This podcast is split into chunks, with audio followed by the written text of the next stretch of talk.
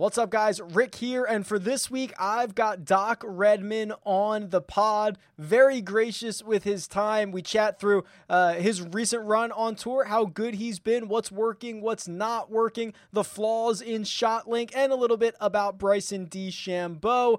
Of course, I hope you enjoy. Again, thanks again to Doc Redman.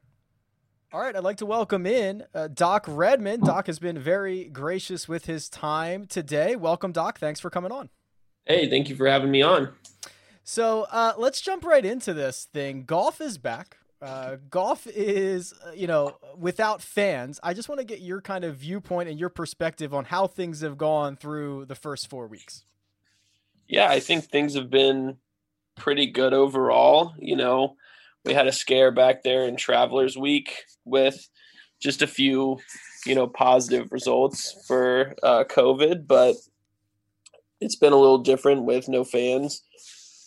But I think everyone's adjusting well, and and you know we're just happy to be out there and happy to give fans and and golf fans and just sports fans everywhere something to watch. Yeah, and and certainly a lot of people are. I think the ratings for golf are kind of through the roof at the moment. You, you mentioned the scare uh, at Travelers. Jay Monahan, the PGA Tour commissioner, actually makes a press conference. Like, do you get as scared when the PGA commissioner Jay Monahan when he announces a press conference as the rest of us do? yeah, I, I actually heard that, that was planned all along. So he was going to come up there anyway and just be there, but yeah, I was pretty nervous, and you know, but there's nothing I can do. I think we were all trying pretty hard, and then kind of when all that happened, we've all maybe taken it up a notch and and made sure that we're just being careful for ourselves and for everyone else out on tour as well because last thing you want to do is you know obviously people are going to get it but you get it and then just be careless and give it to other people for for sure. Now, do you guys like? Uh, you mentioned the vibe on tour a little bit, and it's even kind of noticeable on our end, right? Like when we're watching PGA Tour live, we can kind of see, you know, no no more fist bumps anymore. That might have been happening like the first couple of weeks. It seems like right. it's it has been ratcheted up a bit, Doc. But do you guys feel as you know one of the few sports that are even running right now, kind of like this extra responsibility to get it right? Yeah, I think we have a huge responsibility. I think all eyes are on us, you know, with I think some NHL personnel and have already been by some of our PT trailers to check out how they're, you know, staying san- sanitary and, and just out there helping us out. So, yeah, as one of the first sports to open back up, I think it was huge, especially with, you know, how big golf is and especially how big of a production some of that can be. You know, there's a lot of people on site, there's a lot of moving parts. So we all want to be out there working and playing golf, doing what we love, not sitting at home. So I think everyone's taking it very seriously and we're trying our best. Yeah, I don't I don't think people realize what goes into a golf tournament and then to move that from city to city every single week is is kind of crazy. Uh, so I guess, you know, your downtime now, uh, this this quote unquote bubble that the tour, uh, you know, and and guys like us in the media kind of talk about um, you know you're not supposed to be going out and eating dinner and hanging out and all this stuff right? So i guess what is what does your downtime look like now versus what it might have looked like uh, before the shutdown? Yeah i mean i think it's tough just in general with how the world is now you know and a lot of not a lot of stuff's open anyway. So i think normally downtime would just be trying to find good good restaurants to go to fun fun activities happening around you know whatever city you're in. I think that's part of what maybe just the most fun about what we get to do is travel so much and see so many different places and and just see what they're about. So having said that, obviously we can't do that now. So you know, it, it amounts to just a lot of sitting inside, um, you know, just trying to keep yourself busy. I think everyone does that, you know, in different ways. But yeah, there's I guess it's probably we're doing what you know ninety percent of the rest of the country is is doing, and just sitting inside watching TV, reading, just whatever. Okay, yeah. Is there a go-to card game? Is there a go-to show on Netflix? Like, what are what are we what are we doing right now? no, I, I, haven't. I think in two weeks I'm going to stay in a house with some of my friends, so we'll get some cards going, probably some gin. But um, you know, I just recently got on HBO Max, and nice kind of watching more of I've seen Silicon Valley already, but I'm rewatching that and and they got so much good stuff on there. So I'm just trying to find, you know, new fun things to watch. Uh, Silicon Valley is the absolute tops. I love it. it. I'm stoked to hear about that. Um, all right, let's talk a little bit about your play because it's been great. Uh, I mean, three straight top 25s between RBC Heritage, Rocket Mortgage. What's going right for Doc Redman right now? Yeah, I think I'm I'm hitting it well right now, uh, really well actually, and I'm just ge- continue to get better around the greens and on the green. I've I felt a ton more comfortable with my putter over the past few weeks, which I think is usually a strong suit of mine, but hasn't really been this year, which is you know unfortunate. But that's kind of coming together and and just staying patient more so. You know, I'm not really worried about kind of the result of my rounds or the tournament and letting it happen. And you know that's allowed me to play well and and not really worry about anything else. You know i always think it's interesting um, when when we talk to guys and we hear okay things are getting better in their game. Because like i imagine you probably roll i don't even know how many putts you roll on a weekly bit like do you have any idea how many how many putts you hit on a weekly basis between practice and and a, and a tournament man, no, I don't. I, I probably every day in a tournament I'll practice like leading up, you know, Monday, Tuesday, Wednesday, I'll probably practice putting for, you know, an hour, hour and a half a day. Yeah. So, and then, you know, plus when you go out and play nine or, you know, obviously when you're playing in a tournament, that's more. So it's, it's a lot. It's definitely. a lot.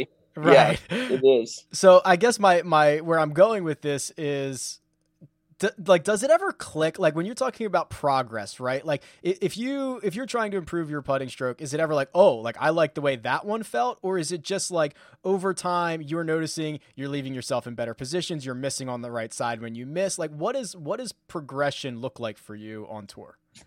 Yeah i think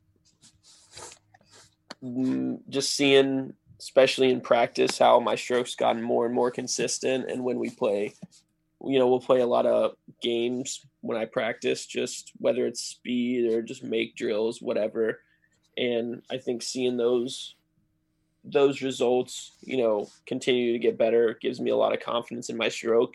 And then it's all about, you know, taking it to the course, which I think I, I've struggled with a little bit. But that's what's given me confidence is because in practice I know my stroke's great and all I need to do is kind of get my mind right and free myself up to putt well on the course.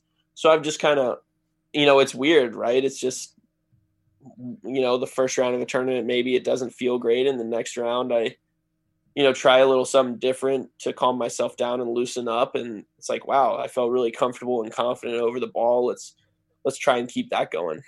Got it. And then you try to keep it going for as long as possible out there. Yeah, exactly. And just kind of, you know, mold my pre-shot routine and kind of my thinking and mindset all around, you know, when I feel comfortable. I love it. Now you mentioned you were hitting the ball well. Um, the stats back that up. Are you? How closely do you follow your own statistics? Because there's an ever-growing world of golf stats and a lot of data out there. How involved with it are you? Yeah, I think I like looking at it. Um, maybe day in and day out, I think it's fun to look at, but I'm not sure it really matters that much because, you know, on any given day, I think you can you pretty much know what happened in your round, right? Yeah. You know, I didn't I didn't putt well because it's obvious if you're not put, making putts or not, or you know, wasn't hitting enough greens. But I think once you start looking at those stats over, you know, a few weeks, months, all that, I think it really um, brings a lot of light to the trends and and what you really need to work on. I'm a huge data guy, but I understand the flaws in the system, right? Like I can look at your strokes gain numbers and be like, "Oh wow, like Doc's a really great ball striker." But like you know only you know what you're trying to do out there, right? Right. And only you know if yeah, you caught this one off the toe or you drew a bad lie, or like things that the lasers aren't really figuring out. So it's always good to hear like, you know, your assessment of rounds and, and things right. like that. and and I I think it is the the strokes gains obviously amazing and the best thing we have and I yeah. think in a lot of ways it's really good, but like you said, you know, it is tough because you draw a bad lie in a bunker or in the rough or you know, you miss a downhill sliding six footer, and like, well, I mean that wasn't you know it. That's not the same as like a straight in uphill six footer, or yeah. you know, and there's no way to quantify that. But I think it doesn't take into account that some days it's just you get some bad breaks and there's nothing really you can do about it because that's you know how golf works. Yeah, that is interesting. You're penalized the same for missing a, a sliding left to right downhill six footer as a straight a straight in uphill six footer.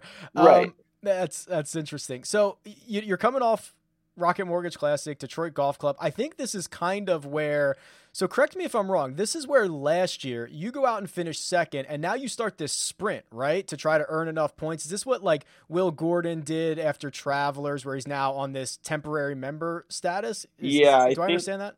I think Will already has enough points for his card, though. I think he does too.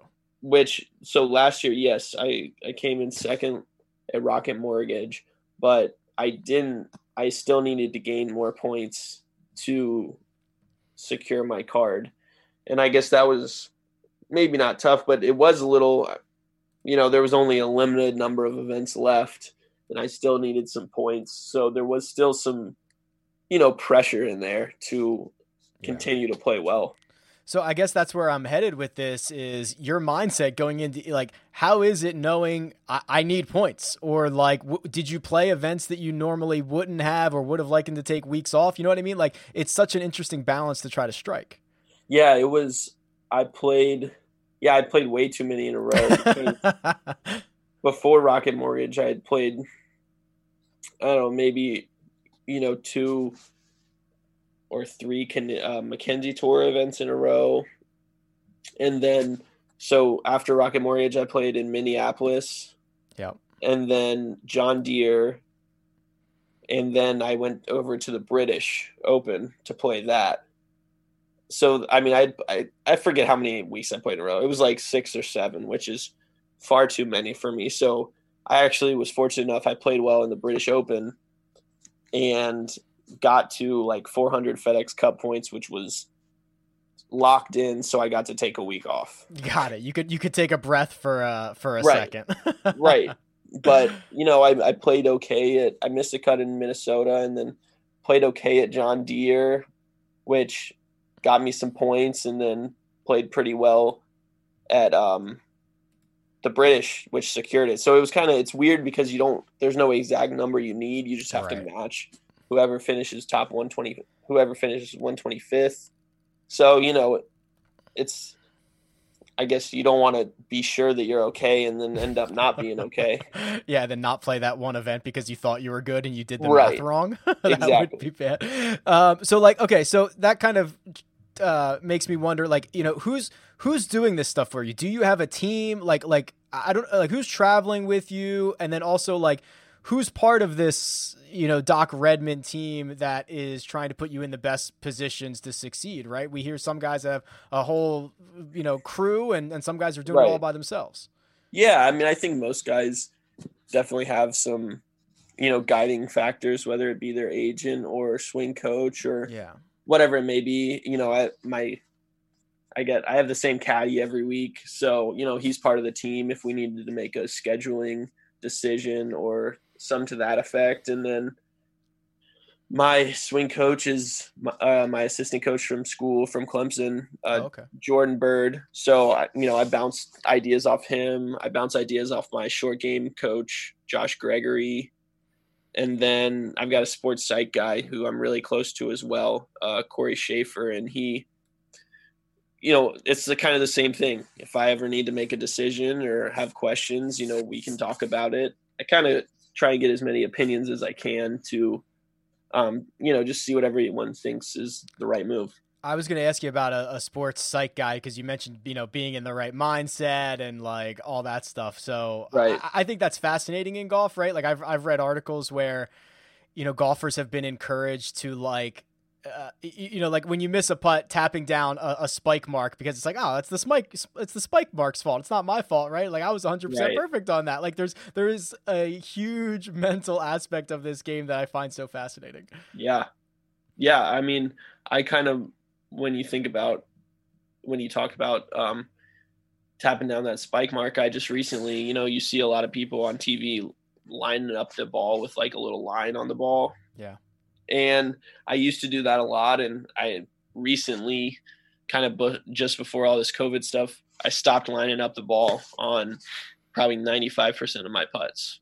And it's given me a lot of peace of mind to when I miss something, you know, I don't see how the line rolls. Hmm. So if it doesn't roll great, I'm not thinking about was that me? Was that a bad read? What did it hit some? I just you know, I'll hit it.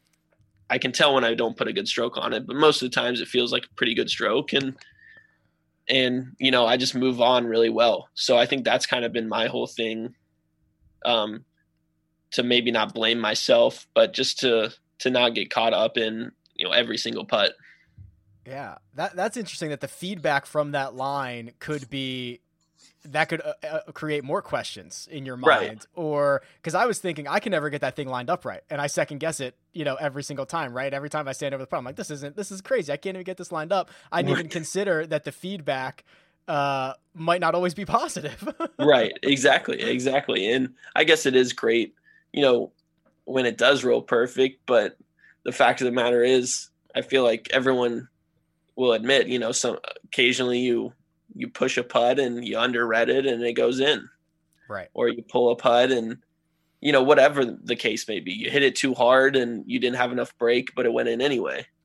Like there's so many different things that can happen in golf for the ball to go in the hole. I don't you know no one reads everything perfect. No one has the right speed. So Right. i think lines only you know a small fraction of it Right. And there's what fraction in, infinite lines with in, infinite speeds that can get the job done. Or Right, something like that. exactly. Right. exactly and that's Uh, if it doesn't hit something you know right. right. Uh, all right. I hate to ask you about this, but I feel like I have to. Uh, Yeah. Bryson DeChambeau Mhm. and what he's doing right now. I don't really care about the weight gain. I don't care about all that stuff. I care more about it from your perspective as a peer, where how do you see distance? And is anything that he's doing is that turning heads on tour? Is that like is this going to create a, a wave where a bunch of guys will do whatever it takes to add distance? I think it's yeah, it's turning heads. I mean, guys see him, you know, hit it on the range or, when they play with them, and you know, it's unreal how how hard he's hitting it. Um, you know, I think he hits it pretty darn straight too, but you know, he's putting up the finishes that I don't care how far you have to hit it. You know, there's tons of guys who hit it far on tour, and I would argue, you know, there's probably I could name probably three or four who I think almost hit it as far as Bryson, but they just don't hit it straight. Right. You know, so and and just last week, right? He was number one in strokes gained putting. that helps too. Right, exactly. I mean, so it's not like he's just hitting it really far. You know, he does a lot of other things really well. And so, you know, he's a good golfer. You know, I think it's you know, go watch like a long drive competition, you know, those guys hit it forever too, right? And they can never they they find the grid one out of 10 times in that thing. But I think maybe it's just more of a sign of that golf's getting more athletic Yeah. and you know that weight training and getting in the gym is more and more a part of um, the game of golf. Well, that that's always kind of my takeaway. And we were um, so I do the CBS Sports podcast as well, and we were talking about this with the guys the other day. Like, like if you won ten, if you won ten times, like that's an insane number of wins on the PGA Tour. But like Right. if if you win ten times, like moving forward, like I feel like ten wins gets increasingly more valuable because the tour gets increasingly deeper, increasingly be- like all you guys coming out of college, right? Like you guys are so ready to Yeah. contend right away. It's crazy. Right. Yeah, totally. I think I think you're you're definitely right. I mean, I was pretty uh, impressed by DJ stat, you know, that was his 21st victory when he won at Travelers and he's won a bunch of years in a row and like I think just being that consistent, that consistency is what impresses me the most. Same with like Bryson, you know, that's his fourth top 6 in a row or something. Yeah. I mean, that's you know, I don't care how you get it done. That's just impressive because you still got to put the ball in the hole. For sure. Um, are there certain guys that you uh, are, are, friendly with out there? Guys that you you hang out with, or if you could hang out with them on tour, or certain guys you like playing with? Yeah, I mean, I think I'm feel like I'm friendly with most of the guys. Um, Sam Ryder's one of re- my really good friends. JJ Spaun. Cool. Um, I know a lot of the younger guys who are coming up from the Corn Ferry, like Scotty and Harry Higgs, and obviously I know Collin Morikawa and Matt Wolff from college. So, yeah, I mean, I think there's it's a good atmosphere. It's a good everyone has good rapport out there.